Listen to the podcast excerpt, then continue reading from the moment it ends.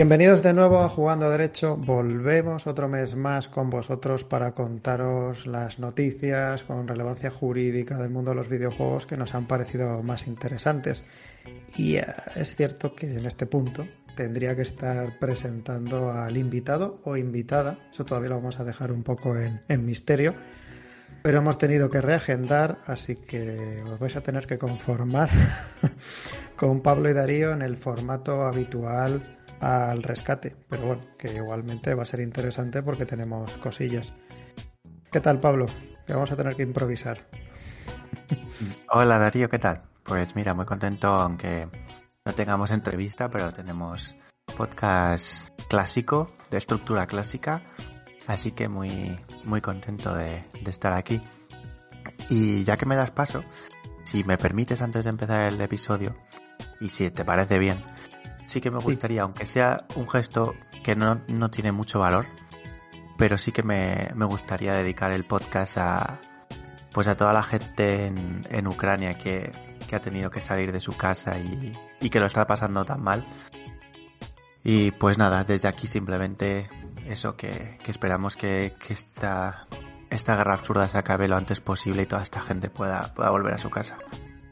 Pues sí, eh, creíamos que habíamos abandonado ya la época de hacer guerras, específicamente también en Europa, pero sí, que se acabe ya. De hecho, tenemos una noticia que está relacionada, no con Ucrania, pero sí con el que ha hecho la, dichosa invasión que está pues dinamitando yo creo que lo único casi decente que habíamos hecho que era el periodo de paz más largo y, que habíamos empezado ya a, negociar, a hablar y no a sacar los tanques. Así que pues, no, no, sé, Pablo, es que con esto hacemos casi otro, otro podcast. Madre mía. No, está claro. Yo solo quería dejar ahí el, el mensaje Sí, y, y, además, bueno, luego, sí. claro, además la industria también se está volcando porque creo que Tequila, uno de los juegos, uno de los primeros que hizo, todo lo que vayan a donar, todo lo que vayan a ganar lo van a donar a Ucrania. También los de War is Mine, que creo que son polacos y oye, pues la industria está muy volcada y oye, como ha dicho Pablo, pues esperemos que esto se acabe. Si tuviéramos el poder Ahí... de acabarlo, lo haríamos nosotros, pero creo que no nos van a hacer mucho caso si les decimos que no, uh... Rusia se queda sin podcast, eso de hacerlo en castellano no, no, no, no va a tener mucho impacto. No, por dejar una recomendación así con un poco de toque gamer, pero que también sirve para ayudar. Han sacado varios bundles, no sé si lo has visto, donde todo lo recaudado es donado a, distintas causas benéficas en relación con, con la situación en, en Ucrania. Hubo uno de Ichio, eh, que estuvo bastante bien, pero creo que ya está cerrado, donde daban un, mon un montonazo de, de, juegos indies. Y Humble Bundle tiene otro, que creo que le quedan tres días, creo que es solo hasta el viernes o el sábado de esta semana, y que tiene bastantes juegos que merecen la pena. O sea que te recomiendo que le eches un ojo, ya digo, todo, todo el, el dinero que pagas por el bundle va a la donación y pues además de, de hacer ese buen gesto, te llevas, te llevas varios juegos. Sí, está, está muy bien. Bueno, y luego también fuera de los videojuegos, las, las más habituales, tipo ACNUR, otras organizaciones que también pues se dedican a. Pero sí, ese bundle lo miré, pero no me, me centré más un poco en los estudios que estaban haciendo la donación. Como he dicho antes, tipo Tequila, tipo 11-bit Studios, se llama el de War is Mine, no sé si CD Projekt ha debido hacer algo que iba a donar. Sí, me suena que CD Projekt también. Bastante. Claro, pero CD Projekt es que le toca ahí. Y además, siendo Polonia, pues digamos que al, al oso ruso le tienen un poco de respeto barra miedo. Pero bueno, vámonos a, al podcast a empezar. Y pues nada, Pablo, lo de siempre. ¿Has dado algo? ¿Alguna cosilla? Pues mira, como últimamente tengo bastante trabajo y, y poco tiempo, eh, he empezado a jugar de una forma muy relajada. Bueno, debo decir a rejugar. Estoy con el Red Dead Redemption 2, ¿vale? Pero le he metido varios mods que me permiten jugarlo, digamos, de otra manera. Entonces, eh, llevo varias horas. Estoy, creo que solamente he hecho las misiones de, del tutorial ¿no? Para las que haces antes de llegar a Valentine. y simplemente me dedico a, recorrer el mundo. Eh, cazo, eh, vendo cosas, pero como muy a, mi ritmo y a mi bola, ¿no? Casi en, plan en plan terapia. Y, y, le he podido meter varios mods que me ayudan, por ejemplo, a poder poner el campamento donde yo quiera, a, tener necesidades como comida, bebida, pero eh, sueño y, otro tipo de cosas, ¿no? Como a darle un, un puntito survival. Y, y nada, pues ahí estoy, relajándome de vez en cuando con él. ¿Y tú, Darío? Me, estaba imaginando lo de si ya de normal cuántas horas es, si te pones a hacer todo eso, a lo mejor rompes el récord de horas hechas en un, en un, en un juego de mundo abierto. Pero sí, eh, Red es que yo creo que el mundo es de lo más bestia que se ha hecho. No por, no sé si en extensión, pero sí en recreación y en que los NPCs no sean como a veces puede pasar en alguno de Assassin, eh, den vueltas sobre sí mismos. O sea que muy guay. Pues mira, yo Primero estuve probando demos, no sé si has podido darle en el Next Fest de Steam, que es este, uh, va a decir festival, una mala traducción, pero bueno, este evento de demos de todos los juegos que van a llegar. Y la verdad es que muy guay. Estuve jugando a uno que conoces bien, Pablo, porque fue los que ganaron el concurso que hicimos en Jugando a Derecho por el Lex, que es Verne de Shape of Fantasy, que es ese pixel art que utiliza toda la obra de Julio Verne que sigue siendo maravilloso. Está bien muy de puzzles. está bien porque no. Yo creo que estamos un poco huérfanos también de eso. Desde que Portal ya no les quiere sacar el 3 porque es el número maldito de Gabe Newell. Había otro que era Talos of Principle o algo así, pues estamos un poco, un poco huérfanos y está guay. Luego, pues jugando a mi nabo, que a mí no me gusta tanto ese juego, pero hay que reconocer que está muy bien hecho, que es otro juego español, que este te tiene que sonar, Pablo, por el meme, aunque será por lo menos por el meme de Minabo. Me suena totalmente por eso, sí. Sí, luego, luego también un chino, cuidado con los chinos. Es, es verdad que este le he probado más por probarle, porque luego no me lo acabaría comprando, porque es un tipo Call of Duty, que es un Call of Duty, pero con astronautas, rollo espacial. En vez de ser el típico Call of Duty, es tu astronauta disparando a otros astronautas y tienes que jugar un poco en tres dimensiones. Y sé cuál es, sí. Está muy guay, pero lo malo es que es tan rápido como el Call of Duty y encima es muy camper. Y todos sabemos lo que pasa con juegos que permiten el campeo extremo, que la gente hace el cerdo desde atrás y se convierte en un revives, mueres. Pero, pero está muy guay. Y luego, y luego finalmente uno que es más es un city builder, lo que pasa es que es un poco especial, que se llama Ixion, es construir en una base espacial. Además, la forma que tiene, por lo menos, tiene dos ámbitos, la parte exterior. Como de Halo, ¿no? Si es como una base, no, es una, una base, creo que es muy indie, es como una base circular y que la gracia que tiene que la construcción va un poco en función a, lo que sería una estación eh, con un poco más de sentido en el mundo real y como en dos niveles, la parte de dentro y luego la parte de fuera con paneles.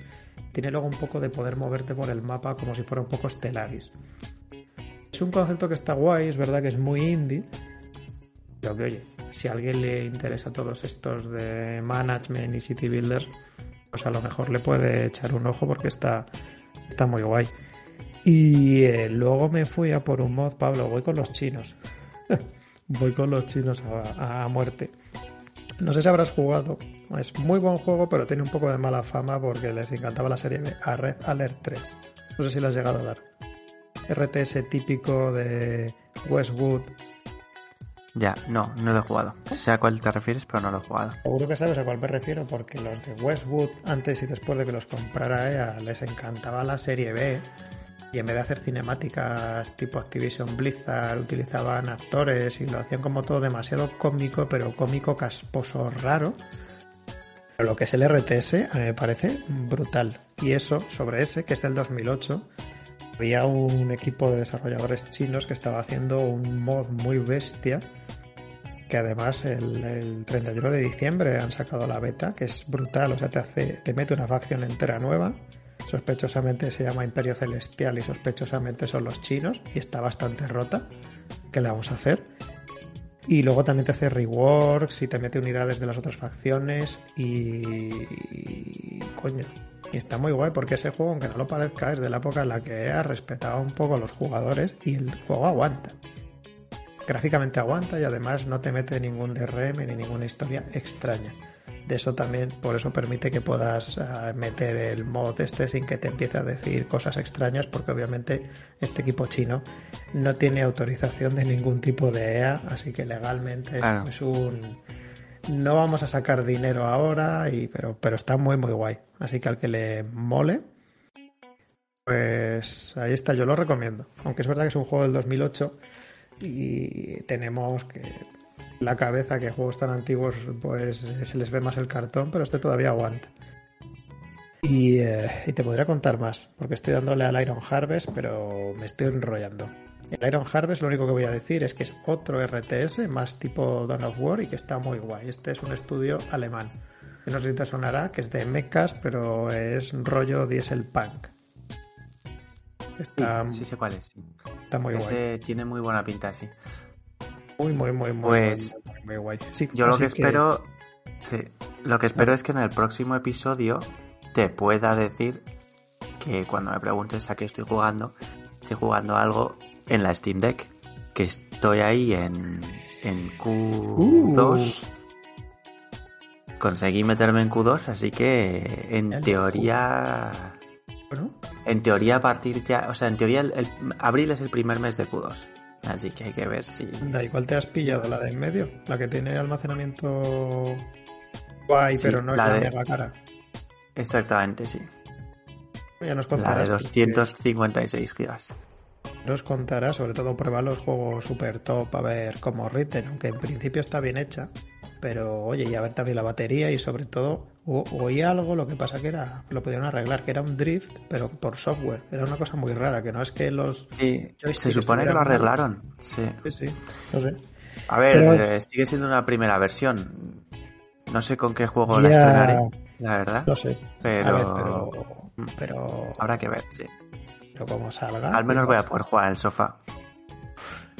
Iba a decir que va a matar a Nintendo, lo cual es mentira, porque Nintendo juega en su propia liga.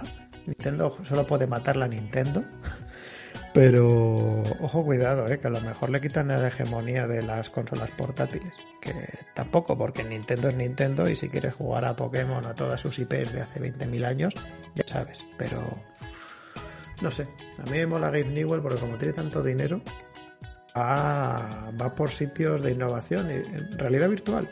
Vamos a darle total. No tenemos ninguna necesidad económica para mantener este mega imperio de skins del CSGO y de vender juegos. Así que, pues ya nos contarás.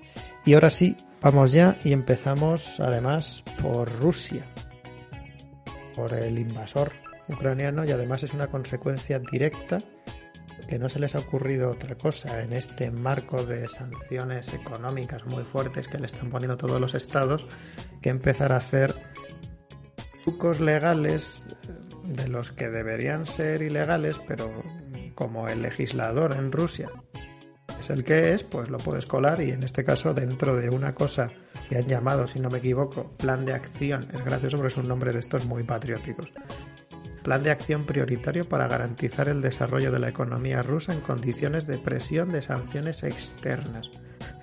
Ojo con el nombre, pues dentro de esto han hecho un paquete de medidas legales o de leyes y uno de ellos es el proyecto de ley que establece que las empresas rusas directamente pueden piratear software, es decir, que se pueden pasar dentro de Rusia por el forro de las narices copyright, propiedad intelectual de cualquier software yo creo que un poco más, pero bueno, la noticia se centra más en software, solo en software, siempre que dichas empresas no rusas eh, sean de países que les han impuesto sanciones económicas a Rusia.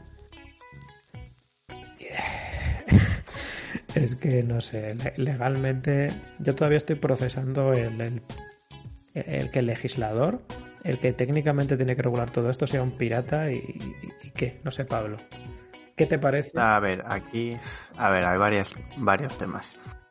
El legislador lo primero es que hará lo que le digan, porque eso es lo que pasa cuando vives en un estado. Ya, yo hablo de legislador, claro, cuando hablo de legislador es el parlamento que en rigor en nuestro sistema. Claro, el problema es que, a ver, este, o sea, siempre nosotros decimos que aquí tratamos noticias en relación con el mundo de los videojuegos desde el punto de vista del derecho.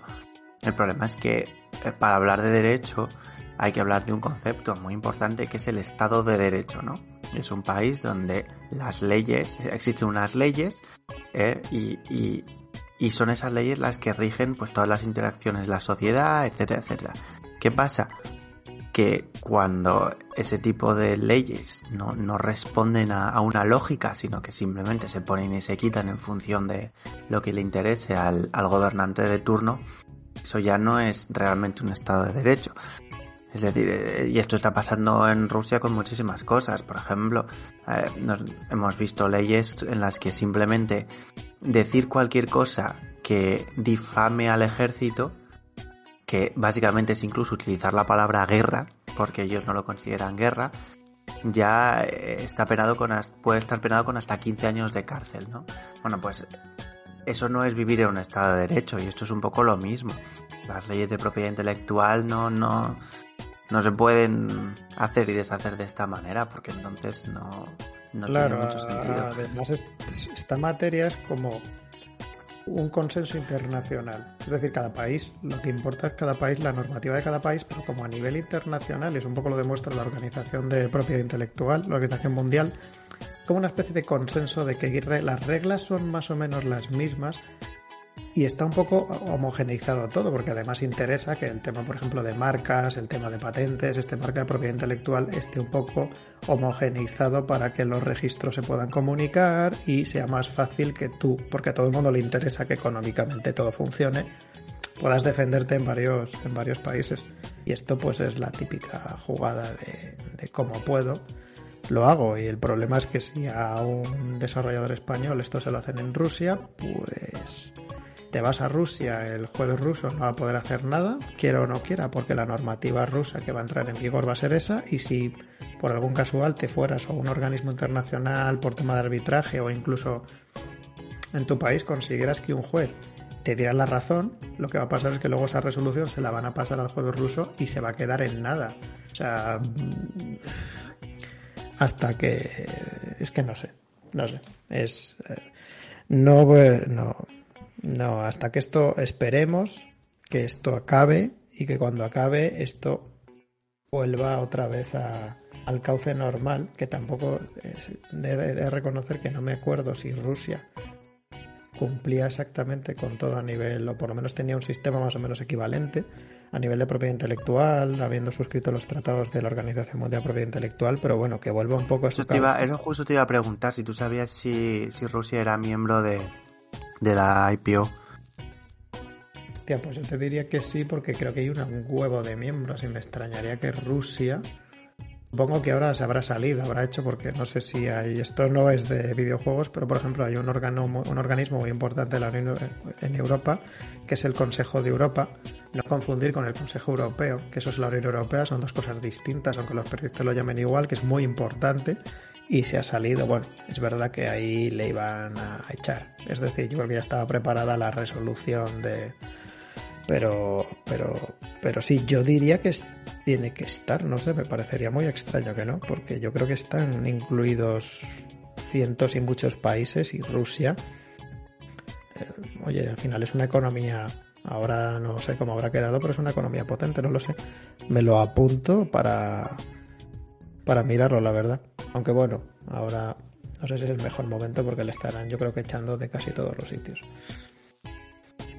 Pero pues no sé, Pablo.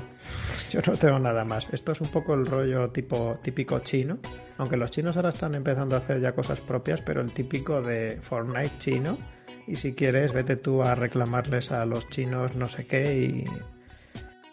Y ya está. Pero bueno. No sé. Claro, yo, yo creo que de todas formas esto es una, una ley más, o sea, un artículo más de cara a la galería, porque al final ya, eh, también hay que acceder a, hay que acceder al, al producto original y Rusia cada vez está más desconectada. Ya, no, no, es tan, no es tan sencillo.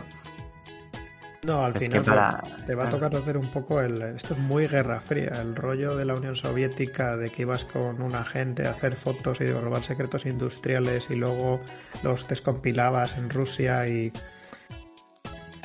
Sí, a lo mejor. No, no pero no, no es solo eso. O sea, quiero decir, sí.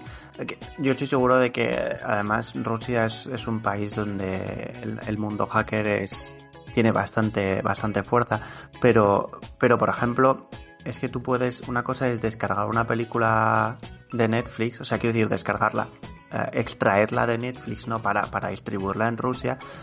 Pero no es solo eso, es que además tienes que tener pues unos subtítulos que estén sincronizados, o sea, no, no es tan fácil.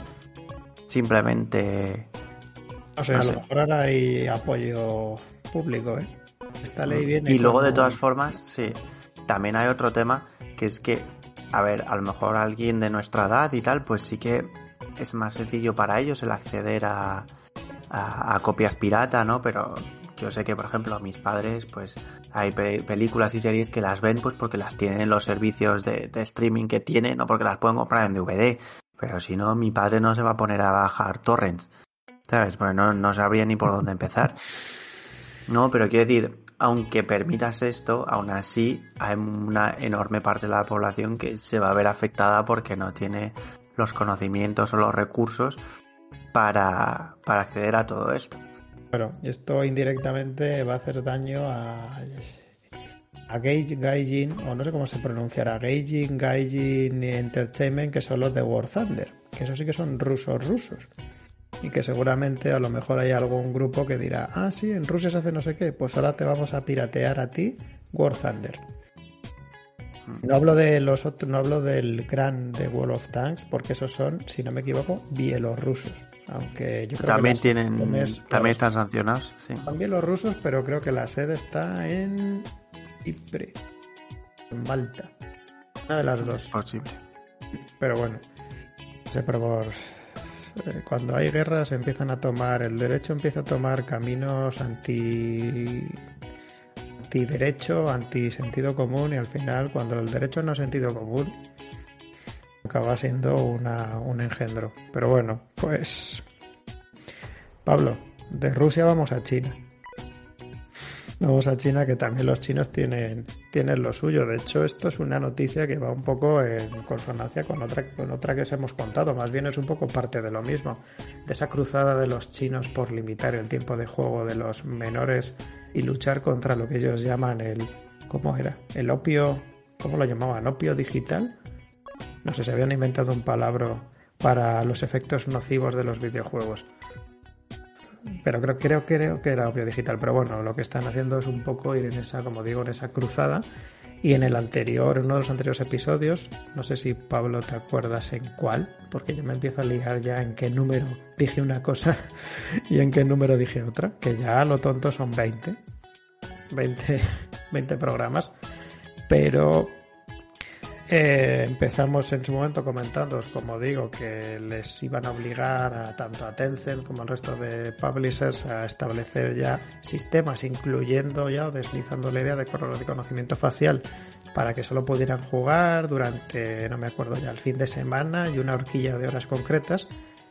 Y ahora van un poquito más allá y están hablando de establecer ya por ley Habría que ver qué tipo de norma es, aunque para eso pues, tendremos que hacer primero el especial para que nos expliquen un poco cómo funciona un poco el organigrama y el ámbito jurídico chino. Estoy, estoy trabajando en ello. Estoy intentando buscar un invitado que, que nos pueda aportar valor y conocimiento sobre sobre pues, pues la idiosincrasia jurídica china. dejamos un poco lanzada esa pregunta, que es más jurídica que otra cosa, pero bueno, y lo que están haciendo ahora es intentar establecer por ley que tengas una especie de modo seguro o modo para niños, modo antiopio digital o modo no te puede saltar mi configuración porque esto es nocivo para ti si juegas más de dos horas seguidas. Y eh, pues es que es un poco lo que en su momento ya dijo Pablo de ese paternalismo. Es verdad que en China es otro sistema, pero bueno, el paternalismo estatal de yo te digo cómo puedes hacerlo, cómo no, y, y, tú pues lo cumples porque para eso yo he establecido una ley, que también lo dijimos en el caso de Australia, cuando le puso muchas pegas a Disco Elysium, porque no había mostrado los efectos nocivos suficientes del consumo de sustancias o incluso de la ley cenicienta famosa que tienen los de Corea del Sur para un poco lo mismo. Es un poco menos bestia que lo que quieren hacer los chinos porque tienen que equilibrar un poco más en el sistema coreano del sur, se parece un poco más al nuestro y las libertades individuales están un... tienen más peso y ahí tienen que jugar un poco entre el equilibrio de las dos cosas. Y eh, no sé, Pablo, ¿qué te parece esta jugada? Yo, yo, ya sabes lo que opino. Yo creo que aquí uh, tampoco conozco de primera mano exactamente hasta qué punto esto puede ser un, un problema, sobre todo entre adolescentes. Esto alguien que, que, pilote más toda la parte de, es muy complejo del sistema educativo chino, claro, lo conocerá mejor. Pero yo sigo pensando que aquí hay, hay una doble intención, aparte de una intención de carácter social, creo que también sí, hay una intención de mm, pues de meter en cintura un poco a estas compañías que son tan grandes y que se están volviendo tan, tan masivas como puede ser Tencent, ¿no? Porque al final, si tú, si el gobierno podemos decir, eh, fija unas horas en las que una persona puede jugar a un videojuego, esas horas las puede reducir, las puede ampliar, ¿no?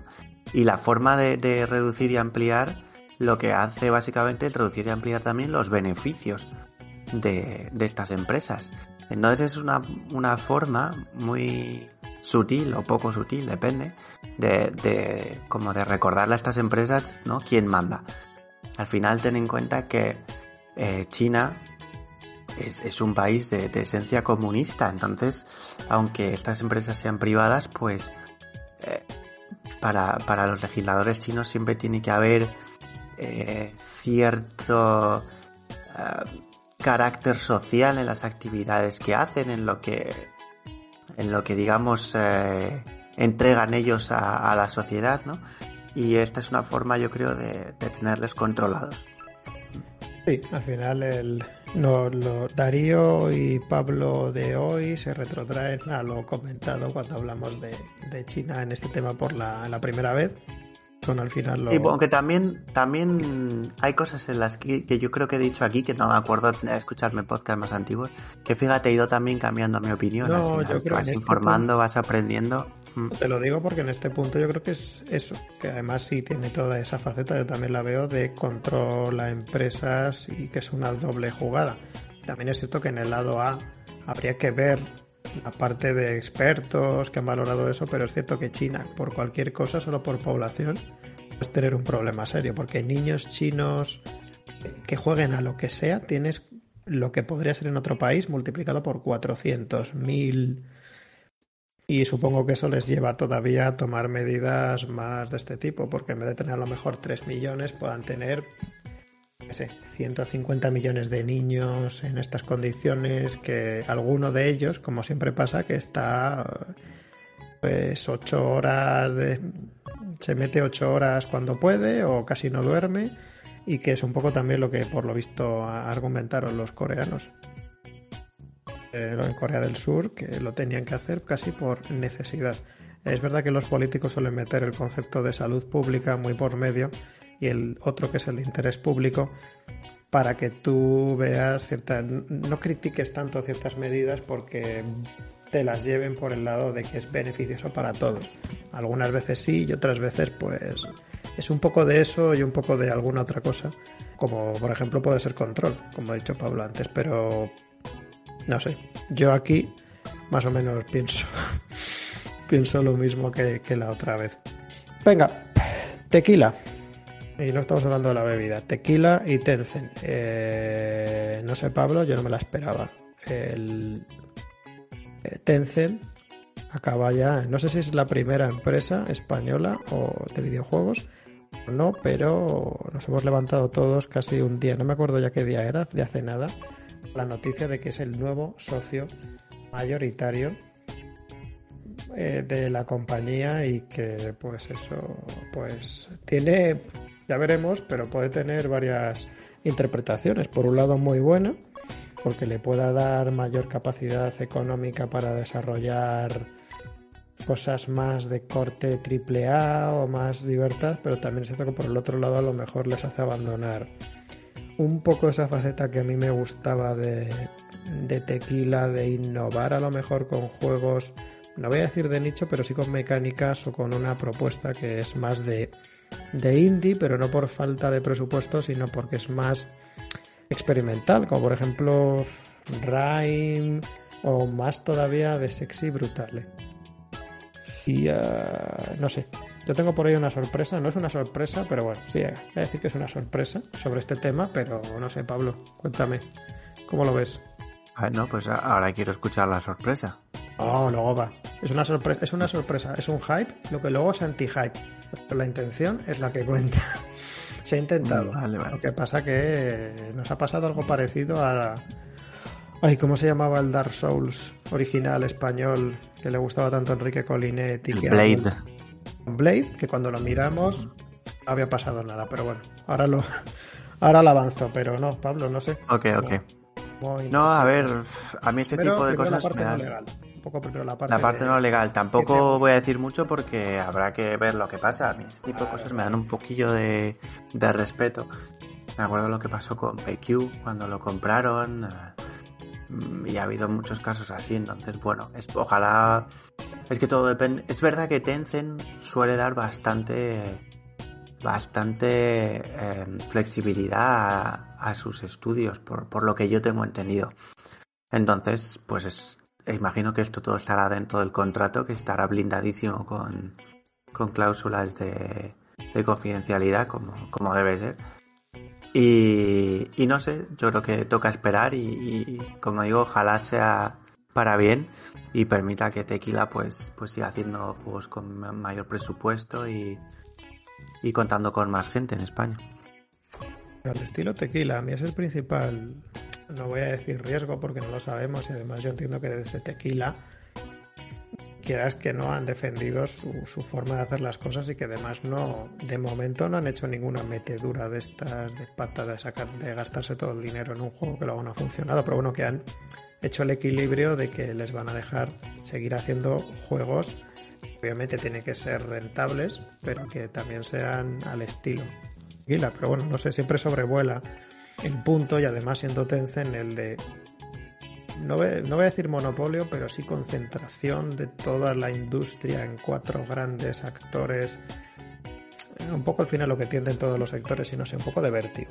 También es cierto que yo lo veo más por, por ese lado legal de uy, uy, uy, que esto no me gusta nada y luego también pensando en si hay tentáculos que digan este juego está muy bien, pero hemos invertido X y tenemos que sacar XXX y dejadlo fuera y como soy el socio mayoritario presiono para que esto no salga así.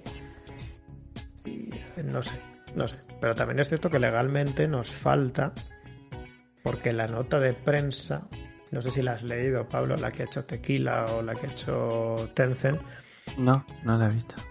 habla de socio mayoritario, obviamente no te dice el porcentaje bien, pero no te da pista, es verdad que no tienen por qué, porque a la gente en principio no le interesa, si solo tiene una participación mayoritaria, no hablamos aquí es, digo participaciones porque Tequila es una sociedad limitada, que a efectos de los que puedan estar escuchando este podcast que no sean juristas les da un poco igual entre sociedad limitada o sociedad anónima, pero bueno, la diferencia es que en uno el capital, es decir, lo que tú puedes ir para comprar una parte de esa empresa, te van a dar participaciones y en el otro acciones.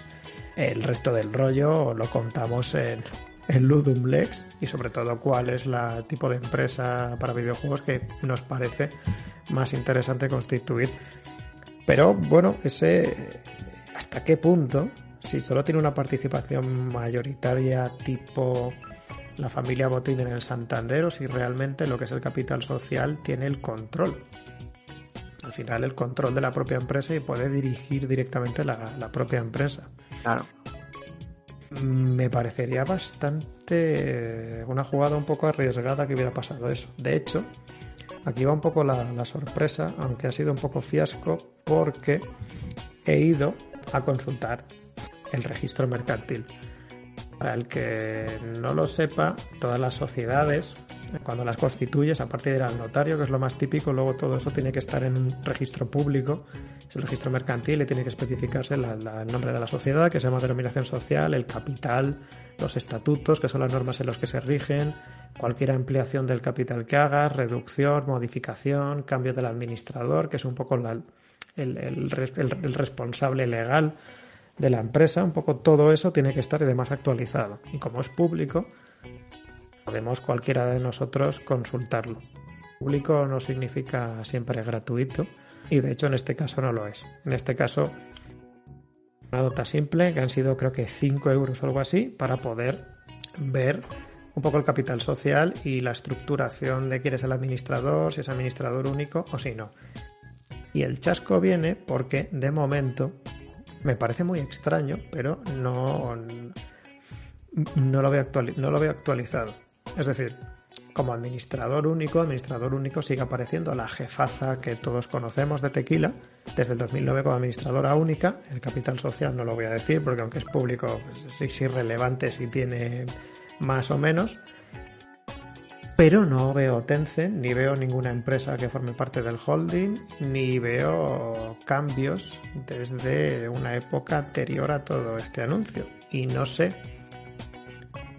si eso es que todavía no se ha transmitido a nivel de registro o qué, pero bueno, el intento estaba ahí, por lo menos de, enterarnos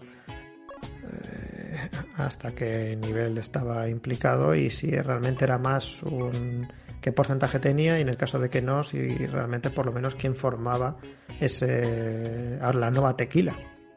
Y por eso digo que es un fiasco, porque he visto la misma información que ya se conocía de antaño, de cuando lo constituyeron. No sé. Pues eso, habrá que echar un ojo para, el próximo podcast. Esa ha sido mi interacción. Hay otra manera, lo digo también para el que tenga alguna dudilla, que es la que se hace cuando no quieres gastarte los pocos euros que cuesta el registro, que es consultar páginas tipo Infocif.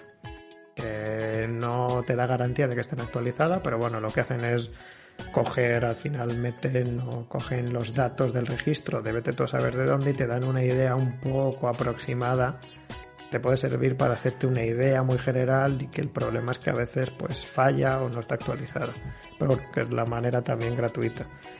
Y eso es lo que puedo decir. Otro chasco, Pablo, siempre que consulto en un registro para hacer la exclusiva jugando a derecho, acaba mal. Sí.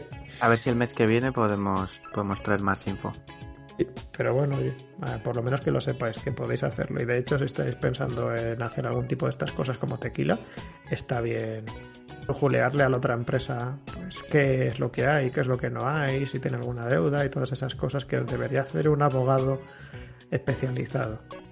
Además, si es como tipo Tencent, yo lo que quiero ver, Pablo, es la auditoría que les habrán metido los de Tencent a Tequila los auditores tipo KPMG, tipo Deloitte, que les habrán mandado para decir a ver cómo tienes la empresa por si acaso. No vaya a ser que esté comprando algo que está quebrado. Muy típico también en todas estas operaciones. Así que, pues no sé, Pablo, ¿alguna cosa más? No, por aquí si quieres pasamos ya a la siguiente. Vamos con una noticia curiosa que la traeremos en otro momento según avance, pero que me ha parecido curiosa porque es un poco Activision Blizzard King vibes con todo este tema que tienen entre manos, desgraciado tema. Es que el sindicato, un sindicato americano, creo que es Communication Workers of, Workers of America,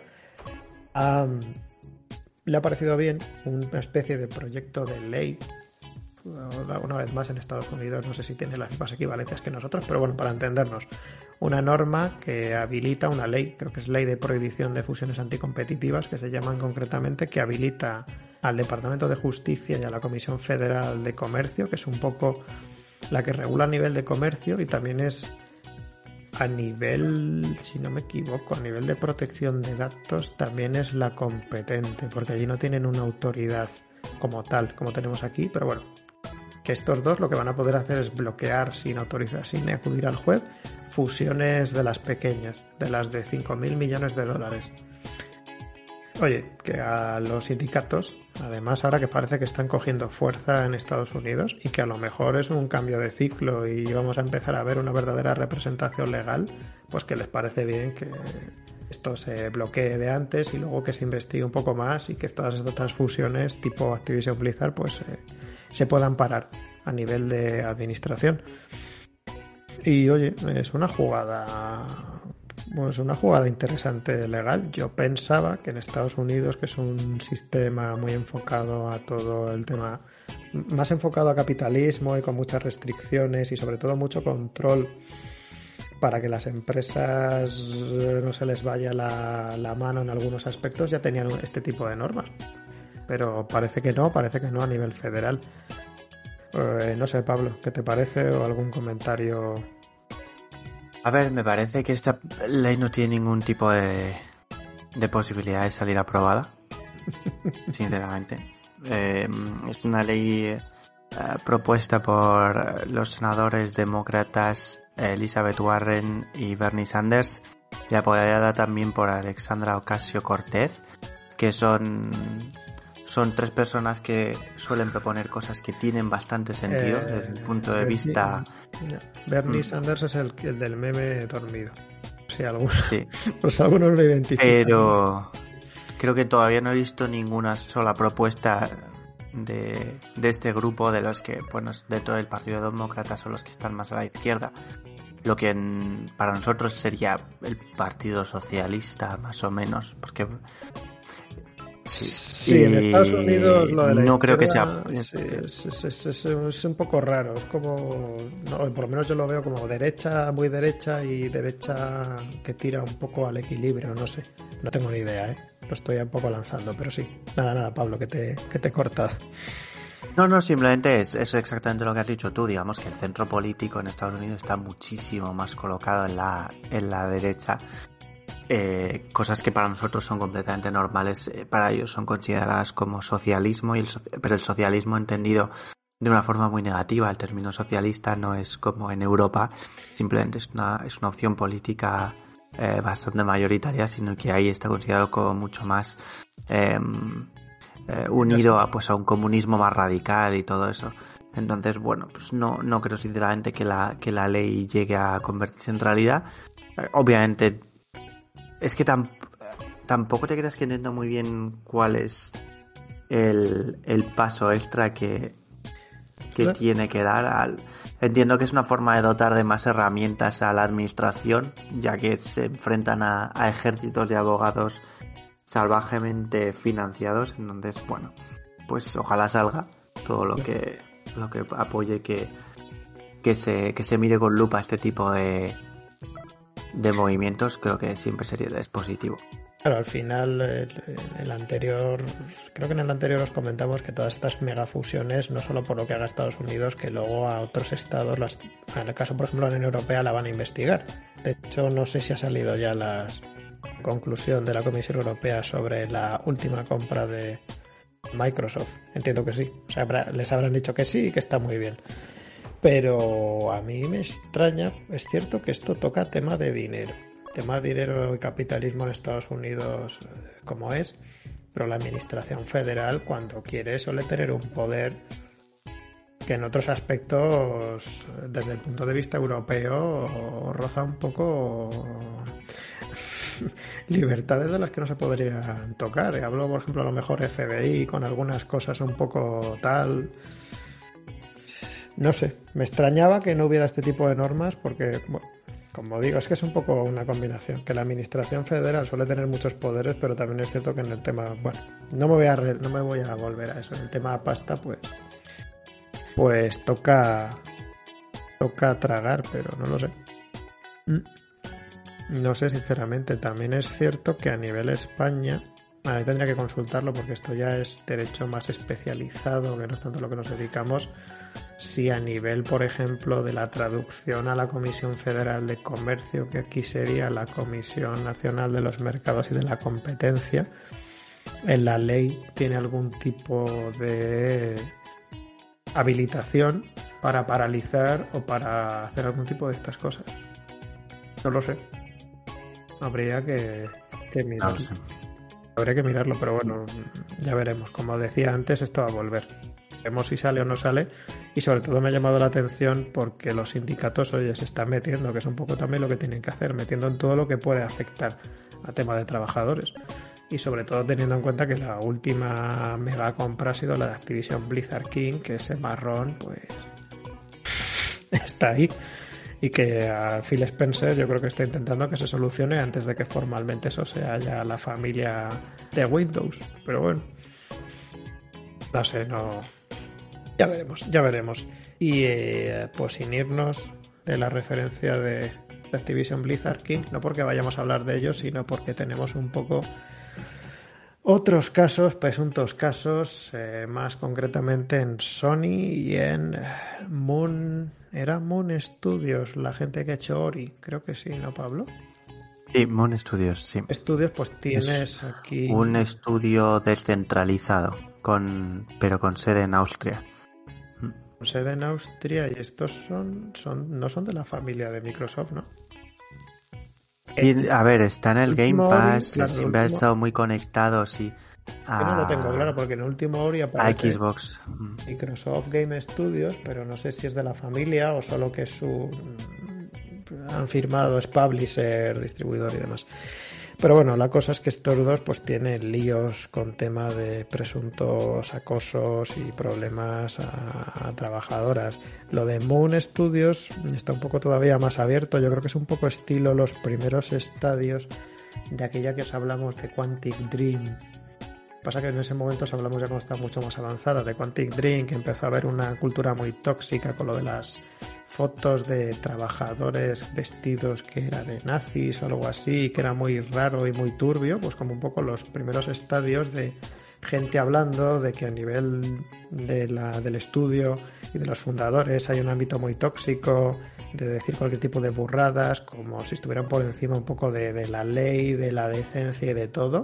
Ya veremos un poco cómo acaba ese caldo de cultivo y si hay demandas o por ahí. Y eso nos conecta con la de Sony, porque la de Sony ya hay, o por lo menos hay una serie de trabajadoras, creo que eran ocho o algo así, que el tema ha escalado un poco porque se han unido a una demanda colectiva de esas muy típicas en Estados Unidos y eh, pues ahí Sony primero intentó que se desestimara por falta de pruebas, luego por lo visto algo sí que hay y están los abogados de Sony eh, generando miguitas de pan, un poco más de Activision Blizzard. Echando las extras.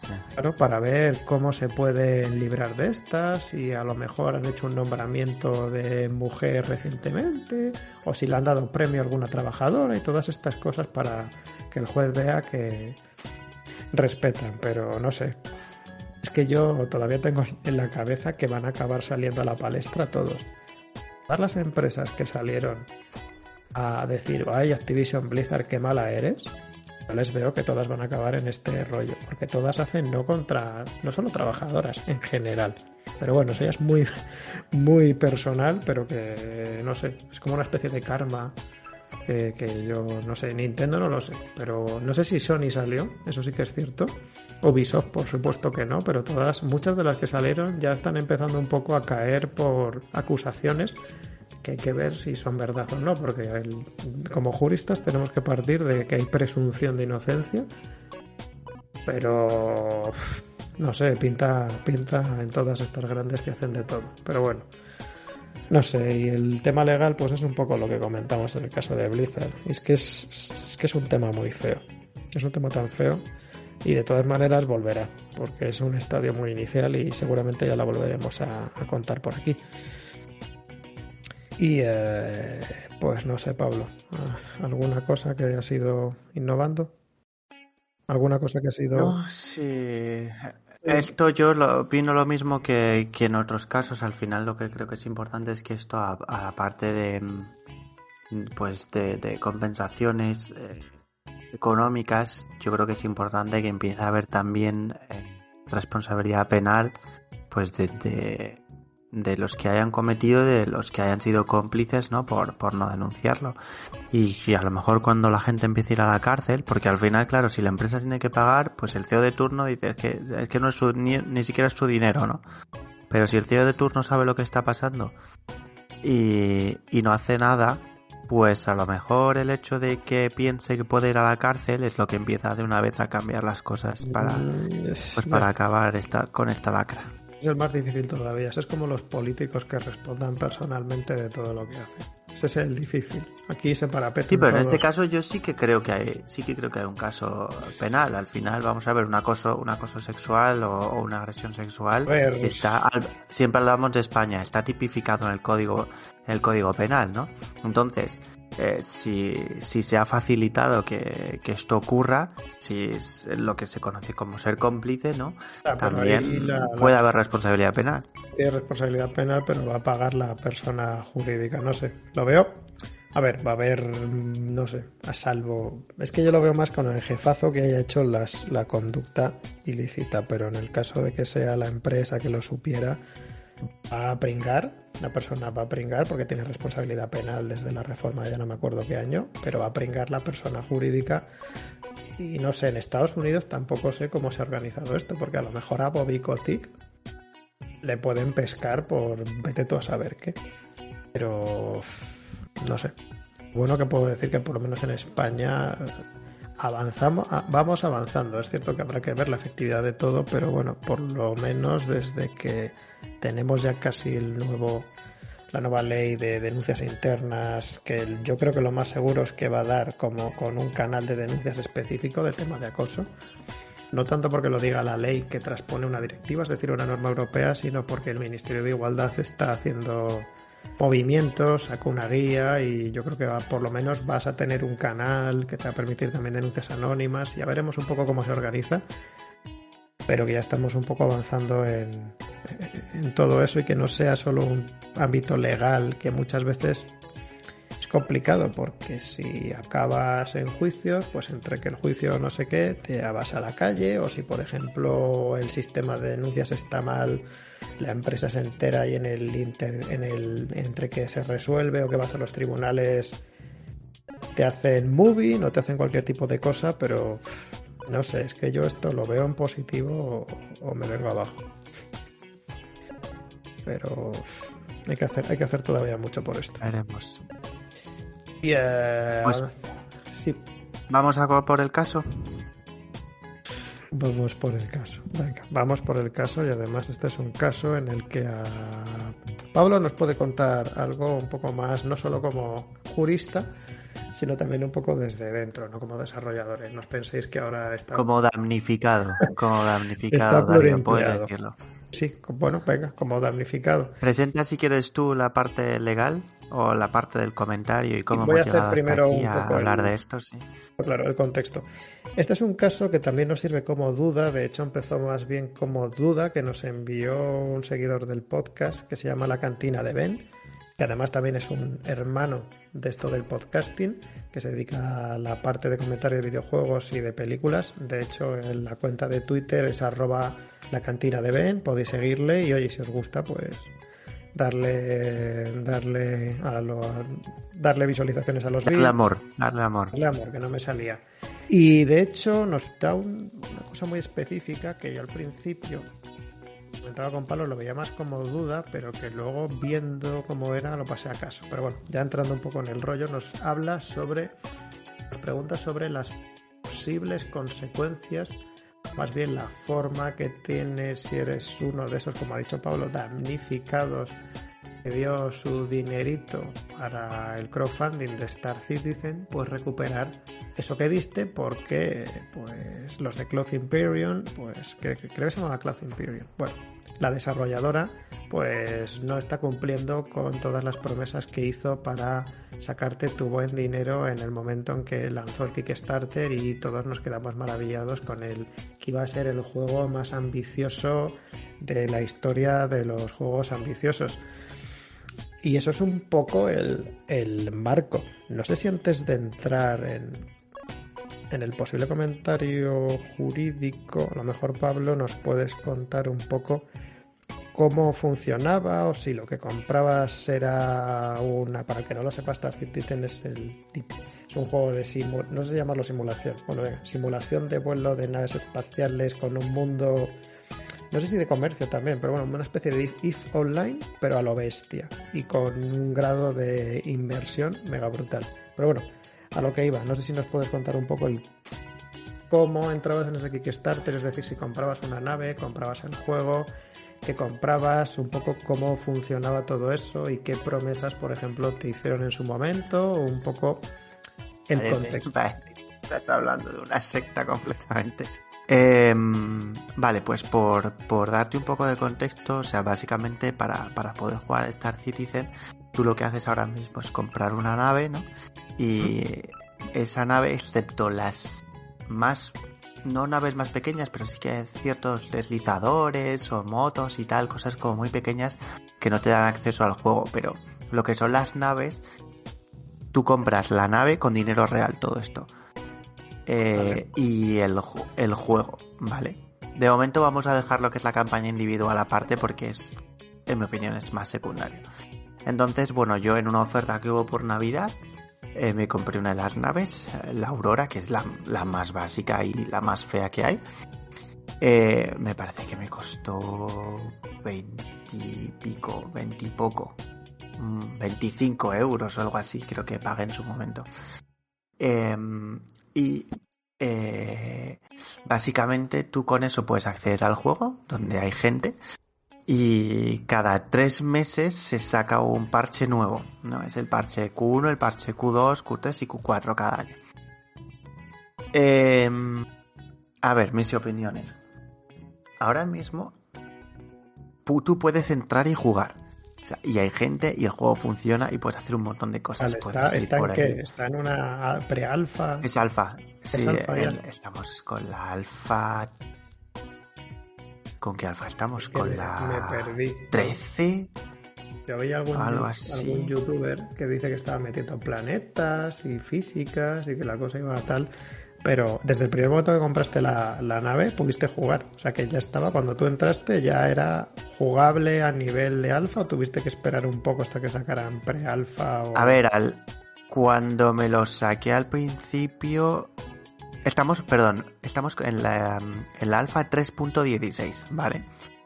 Eh, cuando yo me lo compré la primera y jugué la primera vez, el juego rascaba que no te puedes imaginar. O sea, era bastante injugable. A partir de la 3.0, por un poco antes, ya se hizo más interesante y más jugable. El principal problema que tuvo para mí, por lo que dejé de jugar, es porque eh, cada vez que, cada tres meses, se hace además un wipe. Entonces, un wipe quiere decir que todo lo que todos los avances que tengas, todo lo que has comprado in game, o sea, sin dinero real, desaparece y todo el mundo vuelve a empezar de cero. Entonces, claro, en un mundo persistente, cada tres meses es, es agotador el, el, el, hacer eso porque no, no tienes ninguna motivación. Es decir, si haces misiones para comprarte una ropa o una nave mejor y justo cuando la consigues te lo quitan, y tienes que volver a empezar, pues pierde la gracia. Pero bueno, jugar con amigos y tal, ahí yo he tenido días que me lo he pasado bien y sinceramente para lo que pagué yo me lo he pasado bien. ¿Vale? Luego, hablando de lo de, de, de este tema de financiamiento, de financiamiento, joder. financiamiento. este sistema de financiarse, sí. Sí. Eh, creo que se les ha subido a la cabeza el tema de los backers, que son, los que apoyan el juego comprando naves. Eh, hay naves de, rangos de precios totalmente distintos que llegan desde lo que puede ser el precio de un juego normal, unos 50 euros más o menos, hasta absolutas barbaridades eh, de miles de euros eh, te encuentras a hay gente que se gasta auténticos dinerales cada, cada mes en naves nuevas. Eh, y yo creo que ahora mismo tengo la sensación de que es más un juego, es más como que te vende, o sea que su negocio no es hacer un videojuego, es vender naves. Porque es lo que ahora mismo están ingresando dinero continuamente. Yo creo que se, se están equivocando, sinceramente creo que el juego podría estar listo para ser lanzado. Eh, pero claro, te tienen que dejar que, lo que hagas sirva para algo. Es que lo de los wipes es, en mi opinión, corta el rollo completamente. Y, y, a mí me ha tirado mucho para atrás. Y lo ya puestos a, contar algo así, una, anécdota más personal, lo que a mí, digamos, me hizo clic de decir, voy a dejar de jugar. El día que salga para jugar decente y completo, veré lo que hago. Pero hace un par, unos cuantos años, antes del COVID obviamente, organizaron una cena em, que por supuesto había que pagar, pero solamente tenían derecho a ir aquellos que se hubiesen gastado más de 10.000 dólares en, en el juego, en naves. Y a mí eso me sonó tan mal, me sonó tan a secta, mmm, tan a estafa piramidal, que dije, hasta aquí hemos llegado. O sea, se acabó. Me alegro de no haber gastado. Estuve a punto de comprarme una nave más cara cuando en unos momentos en los que estaba jugando bastante con varios amigos y tal en cooperativo. Y me alegro mucho de no haberlo hecho. No me he gastado más que los veintipico euros que me gasté en la primera nave. Y yo estoy muy, muy, muy decepcionado con, con la dirección que, que CIG, Cloud, Cloud, uh, Cloud Industries Game, me parece que es. No, o Chris, bueno, no lo sé, es que le llaman de todo. Porque además utilizan las siglas también para, para constructores de naves. Está eh, CRI, que es Chris Roberts Industries. Chris Roberts es el, el, CEO de Cloud Imperium. Sí, Cloud Imperium Games, que es CIG, que es el desarrollador, vamos, básico de, del juego. Y no sé, creo que han hecho cosas muy interesantes. Eh, volar con las naves es espectacular, entrar y salir de los planetas es alucinante, todo es enorme. Eh, hay un planeta que todo es una ciudad generada procedural, proceduralmente que es espectacular recorrerla con la nave. Pero al final es que no hay una jugabilidad como tal. Entonces yo creo que deberían de dejarse dejar de centrarse en sacar más naves, en seguir prometiendo cosas y centrarse en salir pronto y luego seguir actualizando. Eso no hay, no hay problema. Pero, pero creo que han perdido el norte. Esa es mi opinión como jugador y como backer.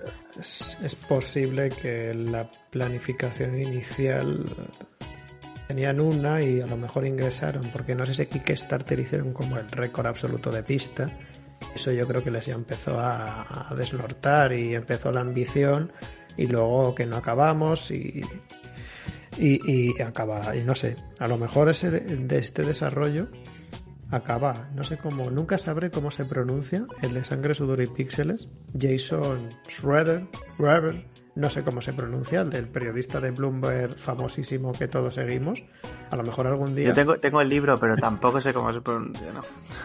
Tengo el de sangre, luego ha sacado otro, pero más o menos que habla de desarrollos que han acabado mal o para los desarrolladores o el propio desarrollo. A lo mejor en un futuro, si esto acaba algún día, porque parece ya la Torre de Babel, lo vemos en esas páginas. Porque.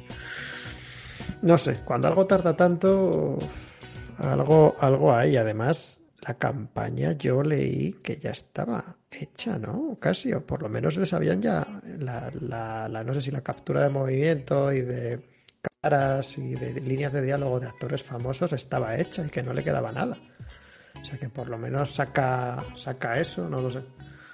Es que a mí como nunca me ha llamado, pero sí que es cierto que he visto algún vídeo, por lo menos la parte de, no sé si decir físicas, pero sí la parte de recreación de naves y un poco de la inversión, de cómo abrir la puerta, cómo te sientas, un poco cómo se siente esa simulación. Eso que se lo compre, que se lo compre alguna otra empresa y hagan un, un videojuego más pequeñito. No sé. Y eh, centrándonos ya, si te parece, un poco en la parte legal, a pesar de que es, es una cosa un poco todavía difusa en lo que es el crowdfunding y lo que no es el crowdfunding, y sobre todo poniendo un poco el enfoque a lo que solemos hacer aquí, que es hablarle un poco de la norma española. Este tema de micromecenazgo, no sé si llamarlo así, la ley, por ejemplo, en España todo este tema lo llama financiación, bueno, se centra más en las plataformas, en el propio Kickstarter, Berkami, Indiegogo, lo que quieras, la llaman al final plataformas de financiación participativa. Por tanto, al final sí que podemos hablar de eso, de financiación participativa. Y eh, justamente regula todos los tipos o los tipos principales que podemos entender por un poco por crowdfunding, pero no el que normalmente vemos de crowdfunding, que es un poco el de Kickstarter, que es el de Star Citizen, y el de todas estos, que es el de Reward Crowdfunding, el de que te doy una recompensa. No que te presto dinero, no que te... Es que hay muchas modalidades que tampoco quiero entrar, pero ese justo en concreto se queda fuera de la ley española porque al final no se aplica a considera que la financiación lo único que está pasando aquí es que en vez de estar financiándote un banco te está financiando un particular y que realmente pues tiene que ser un, tienes que tratarle o tiene que ser más como una especie de inversor y que cosas como la donación, un préstamo sin intereses no es financiación participativa, eso es otras cosas que no puede estar regulado por aquí y por tanto no se puede considerar y da la casualidad que el crowdfunding que vemos normalmente en videojuegos es directamente el que está fuera de la regulación de este tema o fuera de esta consideración más a nivel un poco de, financiación participativa de que te consideren inversor. Te quedas como una especie de donación que se cae en tierra de nadie porque Kickstarter al final estadounidense y lo único que va a hacer es trasladarlo a trasladar toda la responsabilidad a, en este caso, Cloth Imperium, y te quedas en una especie de limbo extraño que legalmente eh, vas a reclamarle como que inversor a, a Cloth Imperium en base a a qué norma, en base a qué. No lo sé. Yo por la vía, por lo menos de inversión o de financiación participativa, es verdad que hablando de la norma española lo veo complicado. Sí que lo veo más por la vía, no sé si Pablo estás de acuerdo no, por la vía más de consumidores y usuarios, por la vía más típica, por la vía al final de me estás, me estás, me estás prometiendo en determinados parches y en determinados sitios que me vas a dar X, luego no me lo das y por tanto te puedo emplumar por vía de publicidad engañosa. Pero por la vía un poco contestando, intentando contestar, si es que se puede llamar así, a, a la cantina de Ben, por la vía de que se pueda considerar recuperar la inversión o que se te pueda considerar inversor y sobre todo que te hagan caso a nivel tribunales aquí en Estados Unidos entiendo que casi menos pero lo veo muy difuso con un amparo legal extraño porque este tipo de crowdfunding no está ni siquiera regulado en España ni siquiera lo quieren considerar financiación participativa porque es un te doy dinero y, no recibo nada a cambio, no es una verdadera inversión como tal. Eh, no sé, he hablado mucho, Pablo. he hablado mucho. Yo es que... A ver, voy a decir dos cosas. La primera, que estoy que se me caen los ojos, estoy matado. Eh, y la segunda es... Muy extraño. A ver. y todo, todo es muy raro. La segunda es que imagino que, a ver, habría que, que ver los términos y condiciones y he de reconocer que no lo he hecho. Ahora no, no, ahora, ahora, ahora vamos. Ahora vamos. ahora vamos. Claro. yo, sí que me los he mirado. Metía lo de consumidores pues y usuarios para hacer un poco la, el enganche, pero primero ya quería opine, quería ver si estabas si estabas alineado o tú sí que estabas viendo que sí que podías ir tipo ¿cómo se llamaba? El lobo de Wall Street a Chris Roberts y decirle, dame mi dinero o te arrastro por Wall Street, porque tengo competencia. No, no, mirando los términos, en un apartado propio, porque los de... Es una cosa que también nos dice la propia cantina de Ben. Eh, ya están un poco con el culo pelado porque no es ni uno ni dos personas, ni uno ni dos backers los que les han dicho devuélveme mi dinero capullo que esto no avanza hacia ningún sitio. De hecho, están haciendo, como también nos comentaba la cantina de Ben, ya grupos de Discord que no he podido acceder porque estaba bloqueado o el enlace que nos pasó ya no, no funcionaba. Pero bueno, que ya lo tienen especificado y básicamente lo que te dicen en... se hacen un poco la trampa, se hacen un poco la trampa porque aquí ha venido yo creo que un abogado a decirles no seáis tan idiotas que os pueden llevar por consumo. Porque al principio parten de decir que tú no has comprado absolutamente nada y que esto es que tú has confiado en el proyecto que te daremos lo que te hemos prometido cuando te demos lo que hayamos prometido. O sea que, mm, pues no habernos dado el dinero. He presentado. No, no habernos dado el dinero, pero luego, a renglón seguido, no en el apartado de devoluciones típicas, sino que más abajo, en referencia al famoso plazo de desistimiento que hemos tratado tantas veces, el de devolución. Es decir, si tú das, te compras la nave como ha dicho Pablo y luego pues, tienes 14 días en el mismo apartado, ¿eh? no estamos fuera del apartado de crowdfunding ni del apartado de... Tenían un concepto, pero no me he quedado con él. No era promesa, era como fondo, era como compromiso. Bueno, un concepto extraño de te debo la recompensa, te dan ese derecho a devolverlo, es decir, a que te devuelvan el dinero los 14 días. ¿Por qué? Porque es por consumidores y usuarios. El abogado le ha dicho, mira, tú estarás diciendo que no estás vendiendo un bien, un producto, lo que tú quieras, pero les estás dando una nave que es un bien digital y el juego es jugable. O sea que por consumidores y usuarios no te puedes escapar, chato. Así que por eso te ponen el famoso derecho de consumidores. Por tanto, te están reconociendo que por ahí puedes atacarles. Y como europeo, pues te tienen que, pues te tienen que dar este derecho y te tienen que dar por consiguiente cumplir o te tienen que, tienen que cumplir con la normativa de consumidores y por eso, enganchado por eso, digo que lo veo por publicidad engañosa, más que por otro lado. Mm, sacas una captura del, como ha dicho Pablo, todos los parches y esto no lo habéis cumplido, nos dijiste que cumplíais X y a lo mejor moverlo como una demanda colectiva y atacar por ahí. Pero bueno, no sé, que me ha llamado. Yo creo que va a acabar en demanda colectiva. No me extrañaría nada. Claro, es que además es gracioso. Es gracioso porque por inversores. Eh, ellos saben perfectamente que en Estados Unidos este rollo del crowdfunding no está en ningún sitio y que es muy difícil. Por eso decía que es muy difícil que te defiendas. Y en España, yo creo que, como decía, con buen criterio han dicho, tío, es que esto no es una inversión. Esto es que tú le das pasta a otro. Tú sabrás lo que haces porque realmente no te está dando nada. Con, por eso no lo han querido meter en esa ley porque es una donación extraña, pero bueno. Pero bueno, para que sepáis que ellos mismos hacen la trampa porque si no pusieran esto, por mucho que no pudieras reclamarle como inversor, les podrías joder vivo por consumidores y usuarios. Por eso lo decía, es que es, es, gracioso porque yo creo que la primera parte la redactó alguien, no sé, vamos a llamarlo primer equipo legal. El equipo legal que les hizo el Kickstarter. Y luego vino el segundo equipo legal y dice, pero consumidores y usuarios, no podéis saltaros eso, vamos a meter esto, que seguro que no se dan cuenta. Y pues sí, sí, al final por eso también, añadiendo un poco, es tan importante leer términos y condiciones, porque este contrato les afecta a ellos, les afecta a vosotros. Y eh, pues eso, no sé, yo creo que me he liado mucho. No era un tema. Es que el tema del crowdfunding es extraño legalmente. Es complicado, sí, es complicado. No está nada regulado. Y en España también podemos tener problemas, porque por ejemplo los grandes hits españoles se han financiado casi por crowdfunding y además por Kickstarter.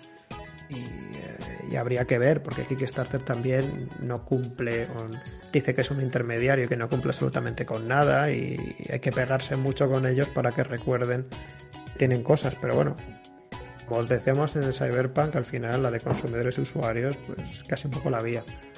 Te puedes, yo creo que es la más difícil de librarse para cualquier empresa y para esto es pues igual, es que la nave, por mucho que quieras, es un bien digital que estás adquiriendo, no es que no compro nada ¿A qué llamas tú no adquirir un bien o servicio?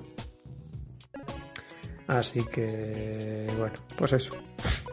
Ese es mi comentario, que el propio Chris, Roberts hace el lío, a sí mismo. No sé, son términos muy raros. Luego sigue, ¿eh? luego en función a otras cosas que no son de crowdfunding siguen y son los típicos términos larguísimos, farragosos, redactados para que no los sepas, para que no los leas bien y te canses y te vayas. Pero bueno. Pues eso. Que por inversor no, por consumidores y usuarios, hacerle un cyberpunk. Y ya está. Pablo, ya sabes, un cyberpunk. Yo lo que quiero es que me saque el juego. Bueno, es que si te No, es que yo creo que ya ha cambiado. Me apetece jugarlo. ya ha cambiado mucho el panorama, entonces no sé. A ver lo que pensaba cuando estabas diciendo lo de, ah, no, ahora más que sacar el juego se quieren dedicar a vender naves. Estaba diciendo, esto, esto tiende a NFT. Tocaba Star Citizen NFTs. ¿Quieres una nave chulísima? pues ya ni siquiera te vamos a Bueno, al menos no, no, pero por suerte no se pueden luego no se pueden revender entre jugadores y así por lo menos nos quitamos la parte especulativa, porque si no es que ya es lo que faltaba. Vamos a sacar 10 naves tal. Eh, tal día.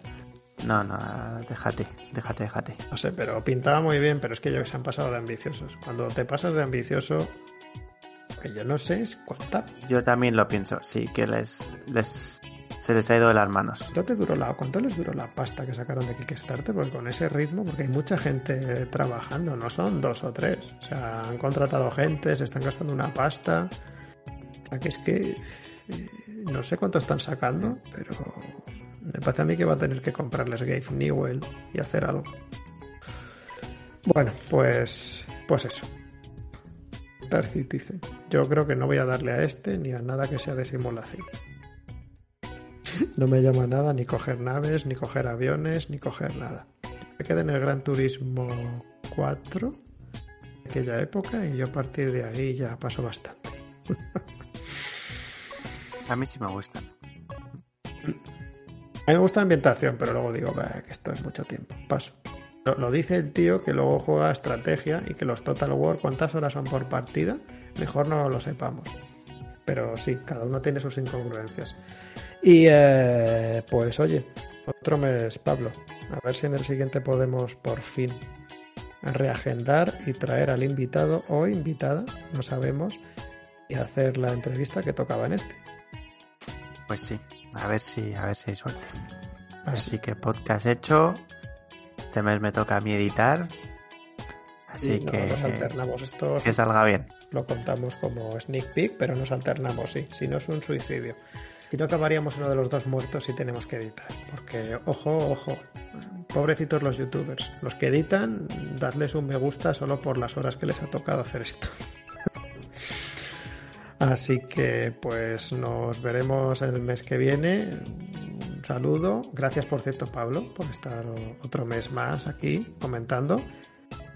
Un placer siempre, Darío. Y hasta luego.